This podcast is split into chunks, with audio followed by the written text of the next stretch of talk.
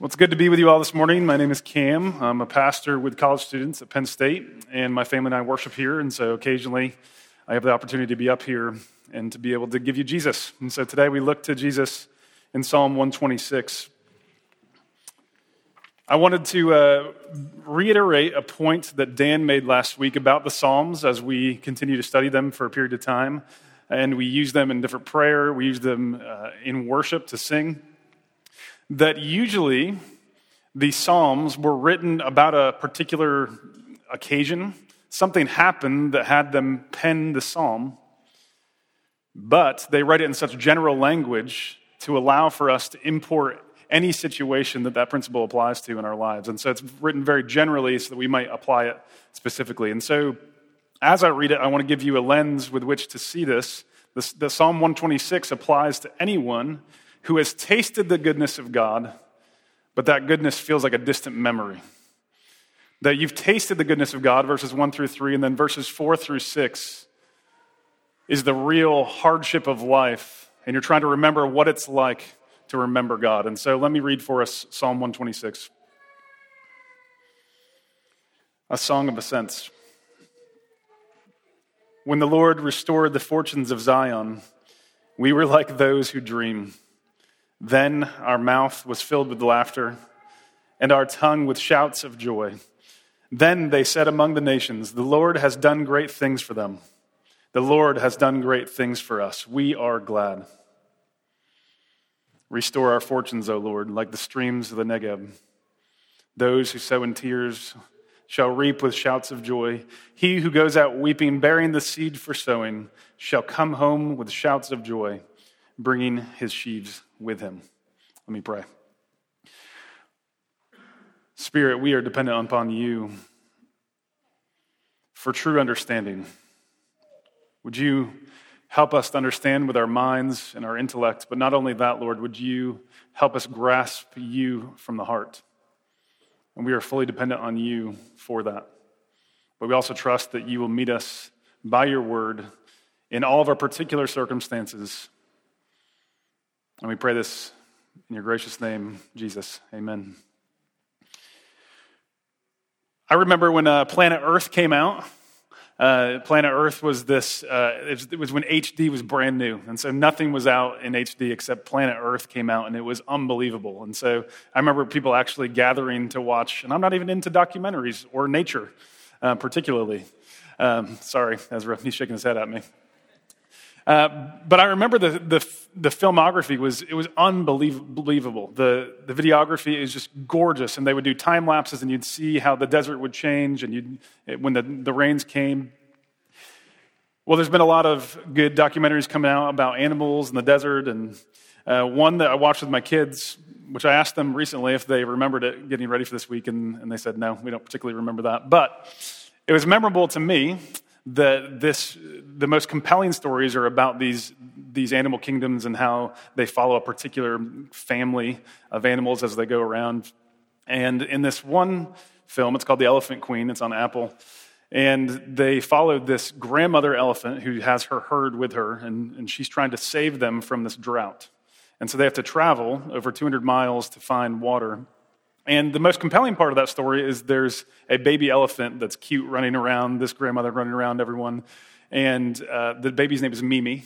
And so you're following Mimi, and you uh, are just wondering what's going to happen to them because there's kind of an ominous tone to the whole thing. And they are on the journey to save their lives because water for them was life. And they had no water, and so they started traveling. And along this perilous journey, all these things happen to threaten their life, and they, their fat stores start to decrease. And they're about on the edge of their life. And they finally get to where they're going, and they show up, and the stream beds are dry. That's what life feels like sometimes. That's what the psalmist is referring to in verse 4. Restore our fortunes, O Lord, they, they pray, like the streams of the Negev. The Negev was a river. The streams off of it were all the tributaries that went to it, but they, 11 months out of the year, they were dry. But one month a year, they would fill up. And they would teem with life and give life to all those around. And so they're picturing this that, that they know what it's like to get to the dry riverbed, but then to have God fill it up. The rains come, and the dry valley becomes one full of life. What the psalmist is trying to say is that most of our lives we live in the 11 months of the year. We live in the 11 months of the year, but we need to be filled up. We need that grace to come. We need God to fill us up again and remind us of what He's done before and what He's going to do again. And so that's what Psalm 126 does for us. It points to uh, joy in the midst uh, of the struggle. And that joy comes from looking at what God has done, but also looking at what God will do because of what He has done. Okay, so those are our two points today. How do we experience joy in the present sorrow? We experience joy when we have an eye on the past and an eye on the future. And so we'll begin with experiencing present joy with our eye on the past. So the Psalms are the hymn book of God's people, or were for over a thousand years. And hymns, like modern hymns, were written not just to express what it, what is what it is that we believe to be true, but they actually are meant to be formative. As Caleb was just telling us, as we sing the psalm, actually forms who we are. It shapes what we believe, it shapes how we think, it shapes how we function, because it shapes what we believe. All songs, or all psalms especially, are of restoration. So any hymn we sing is about restoration. It's about a people in need who have a God who meets them in their need. The psalmist here is pointing God's people to look to the restored past so they can experience joy in the present sorrow, so they can feel restoration when they remember. All right, so the situation, the specific situation that this psalm is pointing to is a pretty significant one, significant one in God's people's history. So the Israelites, God's people in the Old Testament, um, they uh, were captured by the nation of Babylon. So the Babylonians came in defeated them, and what they would do is then take them off to Babylon to be enslaved to them and build their cities and build their country. And the Israelites were there for 70 years as slaves in Babylon. And it was one of the darkest times in Israel's history. Not, not the only dark time, but one of the darkest times. And a really significant date, 537 BC, is when they returned from captivity. So 537 years before Jesus, they returned from their captivity in Babylon to what the text says is Zion. In verse 1, you see it when the Lord restored the fortunes of Zion. So Zion's kind of shorthand. We call just like we call it the church, we refer, referring to Christians and God's people who are gathered. They would say Zion to refer to Israelites because they worshiped at Mount Zion. And so they're on their way back to Zion and they're remembering what God had done for them that he brought them away from captivity, away from slavery, to live free, to worship again. But what's interesting about the psalm is that it wasn't written by the people who experienced that event. It was written by a later community reflecting on what God had done for them in the past. And it's significant because it's not just for the people it happened to. We don't just celebrate the things that happened to us, we celebrate what God has done generations before. So we might know what He's like, and so that we can trust that He's still like that. He's a God who remembers His people and restores them. That's who God is. And we remember God's work. And as we remember, it actually causes joy in our current moment. God in His Word regularly commands us to remember. This is a, a theme of the Old Testament. Because when we remember, we can live with present joy. In Deuteronomy 6:20, the question was basically asked, why do we do this? Like why do we gather for church? Why do we worship God? Why do we obey him? And God gives them an answer. He says, When your children ask these questions, answer them with this Remember, I am the God who saved them out of the land of Egypt with a mighty hand.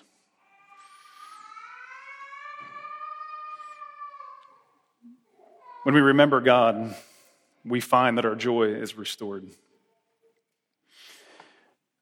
So, you kids, sometimes you'll hear this from your parents, hopefully a little less. I think it's becoming less common.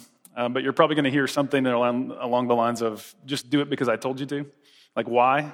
You want to ask why all the time? We're like, just, just do it because, just do it, right?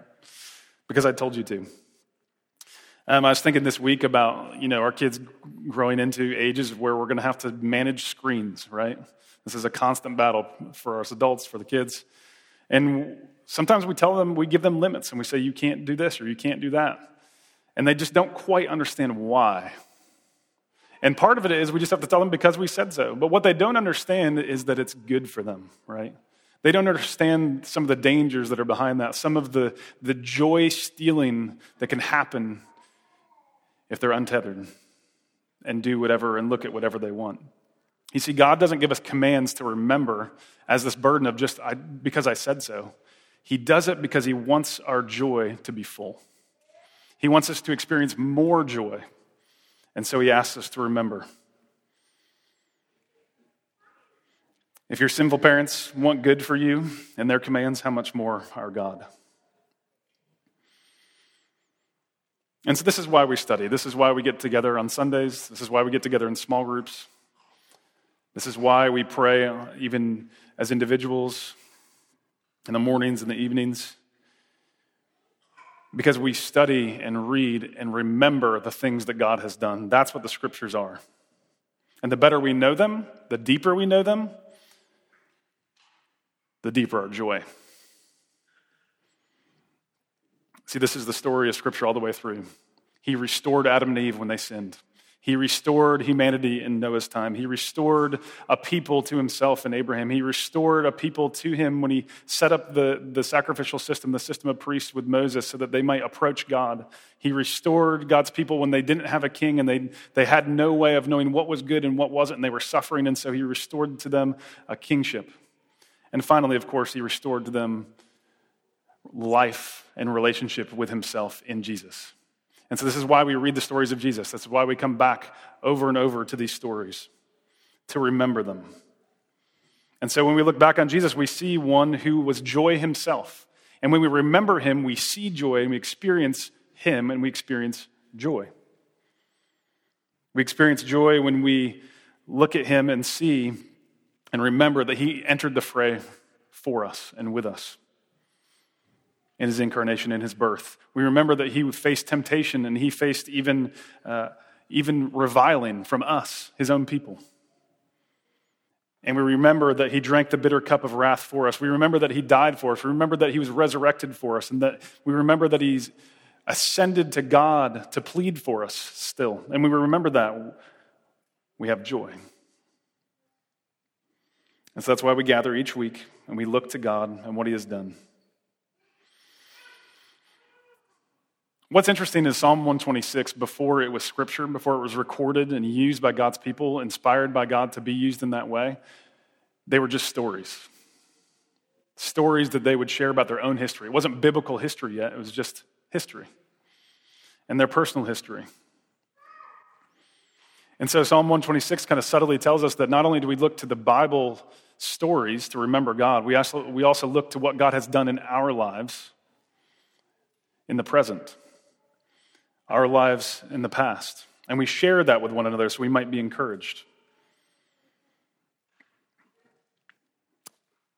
One of the stories, uh, some of the stories that inspire us are those who've gone through great trial, and yet they were able to call out to God and praise Him for what He was doing, to see what He was doing. Uh, Corrie ten Boom, many of you know her story that she was in concentration camps with her sister in World War II. And her sister was this faithful Christian that kept praying and kept her faith alive. And they smuggled a Bible in and they read it together and they read it with their bunkmates. And her sister made her thank God for everything and made her thank God for the fleas that they had. And her sister, Corrie, she said she re- refused to thank God for the fleas for so long because they were miserable. What she didn't know until years later is that those fleas kept their captors away because they didn't want them, and kept them from great harm, greater harm that would come to them. And so we read these stories and we tell each other the stories and we tell each other stories of our lives and we gather to do that as much as we do to read the stories in the scriptures. And we do that especially when we're in the 11 months of life that are dry. And we need to remember. When Kayla and I first got married, we had a hard time, like you do sometimes when you do something brand new and two people come together and try to make a life together and they start running into all the things of life that many of you know. And as we were having that hard time, there was somebody that gave us some great advice, which was to make a history wall and to literally put in front of us the history of what God has done in our lives. And so that when we were feeling anxious, when we were struggling, that we could look to that wall and see what God has done. That's what we're doing together when we gather. This is what they're doing in verses 1 through 3. They're remembering what God has done. They're remembering when the Lord restored the fortunes of Zion. We were like those in a dream. Then our mouth was filled with laughter and our tongues with shouts of joy. You can just picture this community walking away from captivity, just all smiles, full of joy. So much so that they would shout to the nations around them, The Lord has done great things for us. We are glad. But it takes a turn. Looking to the past at God's work brings great joy, but there's greater joy still to be had when we look to the future. And that's what happens in verses four through six. That joy produced when we look forward to what God will do based on what he's done in the past. That we know he's going to do it again because he's done it before. And so we experience present joy with an eye on the future as well. So the psalm shifts they're singing about what God has done, but they're in that 11 months of life, and they have to keep going. Life doesn't stop for them, right? A friend of ours was sharing the other day that she has young kids at home and uh, used to be very successful in business world, and she's chosen to take a step back from that and stay home with the kids. And she feels like a failure every day. That she uh, Every time she tries something, she just can't rise to the occasion. She can't be enough for them. She can't do this. She can't do that. And she just feels like she's failing all the time. But once in a while, you know, you're home with your kids and you're trying to do something great and make their day great. And you're going to like fulfill all their desires. And so you finally have the energy to do things like help let them bake muffins that's going to blow up the kitchen. And you're like, it's okay. It's going to be a good mess. It's going to be fun. I'm going to give them everything they want. I'm going to give them uh, the show that they wanted to watch and they've been waiting to watch. And you do. You, you have a successful day and you do everything for them. And she described a day like this. And she said at the end of the day, her kids were basically looking at her like, What's next?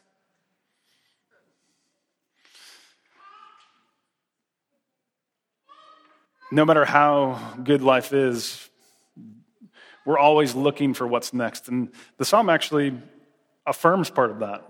And it says, There is something more coming, that things aren't the way they're supposed to be. There's more yet to come. The current uh, situation, life isn't enough. So look at verses four through six. Restore our fortunes, O Lord. So they go from saying, You've restored us. Thank you, Lord, for restoring us. Restore us still. Restore our fortunes, O Lord, like the streams of the Negev. Those who sow in tears shall reap with shouts of joy. He who goes out weeping, bearing the seeds for sowing, shall come home with shouts of joy, bringing his sheaves with him. They're getting a vision for the future of what will happen. Because in the middle of these 11 months, life doesn't slow down. It doesn't matter if you have a death in the family or a birth in the family. It doesn't matter if you've lost your job or you got a promotion. Life doesn't slow down, and everything comes at you and comes at you. And they're praying. This is kind of a gritty psalm. It's talking about how to actually function in real life, in the real world, when life isn't the way it's supposed to be, when everything is frustrating. I went on a mission trip with our, our students on campus. We left and go to Pittsburgh to the inner city, and we were serving there. And uh, as we were serving, I didn't bring any soap, and so I had to, you know, got pretty dirty. We needed some some soap, so I went and got some soap. Came back, uh, got clean, felt good. A couple days later, I had a rash all over my body. Right here, I am trying to serve God, trying to do what's faithful, trying to do good things, and I'm all itchy trying to do it and I'm all miserable trying to do it. And this is life. Even when we try to do the good things, life is frustrating. It's actually the story that the Bible tells us right from Genesis 3 that we're going to try to work in relationships, in our jobs. And all of those things are going to frustrate us. And those frustrations aren't going to go away in the current moment. And when that happens, we look to the future and we look to a day when that won't be true anymore, when we won't be frustrated in our work. We're doing good work, we're sowing the seeds of the kingdom, but we're doing it through weeping. Those who sow in tears will reap with shouts of joy. It's helpful to look back on the past, but it's essential to look forward. We need a vision for what is to come to keep us going in the present time. Because the sadness won't go away, the frustrations won't go away, but we need a vision for what is to come. There was an opportunity a few years back when we were looking to do campus ministry somewhere, and uh, there was an opportunity that popped up in Fargo, North Dakota. And uh, some of you, most of you have never been to Fargo, so you think it's a terrible place. Well, it's actually this gorgeous place and fun place and wonderful place. And uh, we went up there, but they couldn't get anybody to go start a campus ministry up there. And so they uh, picked their best visionary, and they said, All right, we're going to send you with Cam. It was not me who was the visionary. and they sent us there for three days and they made me basically hang out with him for three days, imagining what could come of this ministry of this place. And so we walked campus for three days, and he would walk around and say, Man, this place is amazing. There's only two campus ministries that are active with 30,000 students. He's like, They're the kind of students that are really fun. They take school seriously, but not too seriously. Um, things can really happen here. And they've got this hub in the middle of campus, and the students are coming in and out of it all the time. You have access to them. He's like, You can have a big effect here. And so I left that weekend excited, and I'm ready to go, right? So I come home and I tell Kayla about it. And so they fly Kayla and I to Fargo, North Dakota in January and actually, we fall in love with it, and we think it's this amazing place. And so uh, we want to go. But then reality comes, right? You get a vision for something, you want to start something, you want this new job or whatever it is, and you, you get there, then you actually have to do the hard work and the grind.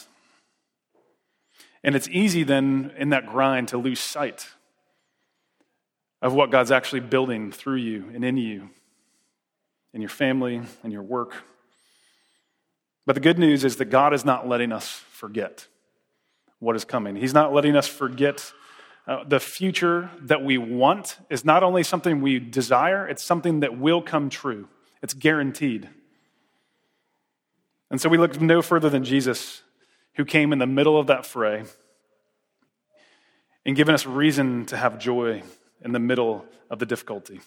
You see, Jesus, when he came, he came to forgive sins, but he did more than that. What he did is he forgave sins and he started healing people. And he was giving them a vision for what is to come. That one day, those who are blind will see, those who are sick will be healed, those who are lame will walk. He's showing us a picture of his kingdom. And so we look to Jesus not only for forgiveness of sins, we look to him for a future that we desire. And that future actually, that picture moves us toward the kingdom and toward that work that's so hard to do. We're a broken people. We're broken, not just the church, but the world. Broken mentally. We can't even trust our own thoughts on things. We're broken bodily. We're broken sexually. All of it. But Jesus says at the end of time in Revelation 21 5, He has come to make all things new. And then the picture he gives us, he doesn't just say words, he gives us a picture of a new city with a new people. We aren't just these spirits floating around in heaven in the clouds, they're people with bodies who are living in an economy, who are building um, thought systems and philosophies and, and, science that all follows God's kingdom and desires God's kingdom. What, what he's picturing is earth just restored to what it's supposed to be. And the picture we have here in the psalm is that those things that we are doing now are being restored or redeemed into the very kingdom that we inherit with Jesus. In verse 6, you see it. He who goes out weeping, bearing the seeds for sowing, shall come home with shouts of joy, bringing his sheaves with him. If we look to the past alone, we look and see that we are blessed and saved, restored in Jesus, And nothing can take that away. But often that leads us to a mindset of just kind of holding on to that, and that's all we've got until, until this all goes away. But it's not all going away. God's doing something with us, He's building something with us. As we catch a vision for that future, we start moving toward it. There's a pastor in the PCA, um, he's African American, and that's significant because we just ordained in our denomination our 65th uh, black pastor out of over 2,000. And if you're even okay at math, you know that's a very small percentage, right? And so it's a, a widely, and there's a historical reason for this, but m- mostly white denomination that's changing slowly. Um, but he was sharing with a bunch of other PCA, white PCA ministers, and he was sharing with them why he is in a denomination where he's out of, feels out of place. And he said, A lot of my friends who are black pastors in black churches ask me regularly, like, what are you doing over there? Like, why are you still doing that? Because they see it's hard for him. And people don't really get what he's doing. They don't really get how he sees things because he sees it from a different perspective. And he says to us, God tells us in Revelation that we are worshiping with every tribe, nation, and tongue. They're all standing before the throne together. And he said, We got to get there somehow. We look to the future in our present hardship and full of sorrow and full of weeping and full of frustration because we're still living in a presently broken world, but with an eye on what God is going to do, and He directs us that directs us how we're going to spend our time on this earth. We start moving toward the things that are good, the things that God tells us are good and will last. Basically, he shows us that it's worth it. You're going to sow in tears. No matter what you do, it's going to be frustrating. There's going to be tears that come, sorrow that comes, but is it worth it? And the Bible gives us a picture that it's all worth it. And so we think about it. We think about what God has done and we remember him. We think about what he's going to do. And all those, thing help, all those things help us live in the present time. Not as bystanders, but people who are building the kingdom. What I love about this as we live this out, it's written to us together. All these Psalms are not individualistic, they're not for you or for you, they're for us. and you think about what are the sheaves that we're carrying into the kingdom what are this is talking to the church so what is the work the church is doing that god is, is restoring the earth through it's certainly people's souls that he's restoring but it's also this church building he's restoring he's restoring the thought systems of our lives he's restoring everything that we do. And may we keep looking to that future to catch a vision of how he's doing that. I'll end with this story. Um, some of you might recognize the, the name Jim Hatch. And the reason you recognize that name, if you recognize it at all, is because it's, it's Owen's church planting coach. Well, my wife and I met him in our second year of marriage years ago uh, through another friend. We were trying to figure out what we are going to do in ministry, and they're like, oh, you should meet this church planting guy. He's pretty cool. And so we meet Jim Hatch. And he's this older guy who's just full of wisdom and full of mercy. And um, when we were meeting him, we're literally, my wife and I are weeping. We've just found out that week that we, uh, with our first pregnancy, had a miscarriage. And it was utterly devastating. And as we're meeting with him, he has the wherewithal to ask, like, I see that, I see that you're crying. And we can't help but tell him the story, right? This completely strange man to us. And he has such mercy to look at us and say, This isn't the way it's supposed to be. I remember the, the healing, the restorative nature of those words. This is not the way it's supposed to be. It didn't fix everything, it didn't make what was wrong right, but it allowed us to have joy in the midst of our tears. To know this wasn't the way it's supposed to be, meaning this isn't the way it's going to be.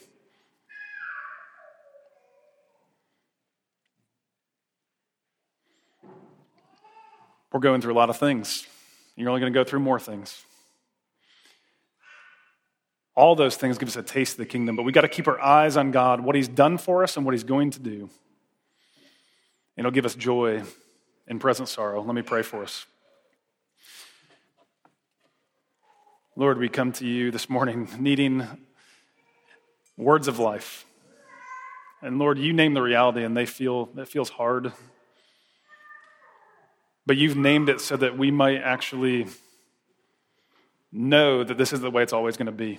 So we might take steps forward to live faithfully, knowing that we're forgiven because of what you've done. And knowing that we won't always feel like this. That our tears will turn to pure joy. And that our joy will be laughter and singing, no longer sorrow and tears. We pray that you haste the day that you come and make that true. We pray in Jesus' name. Amen.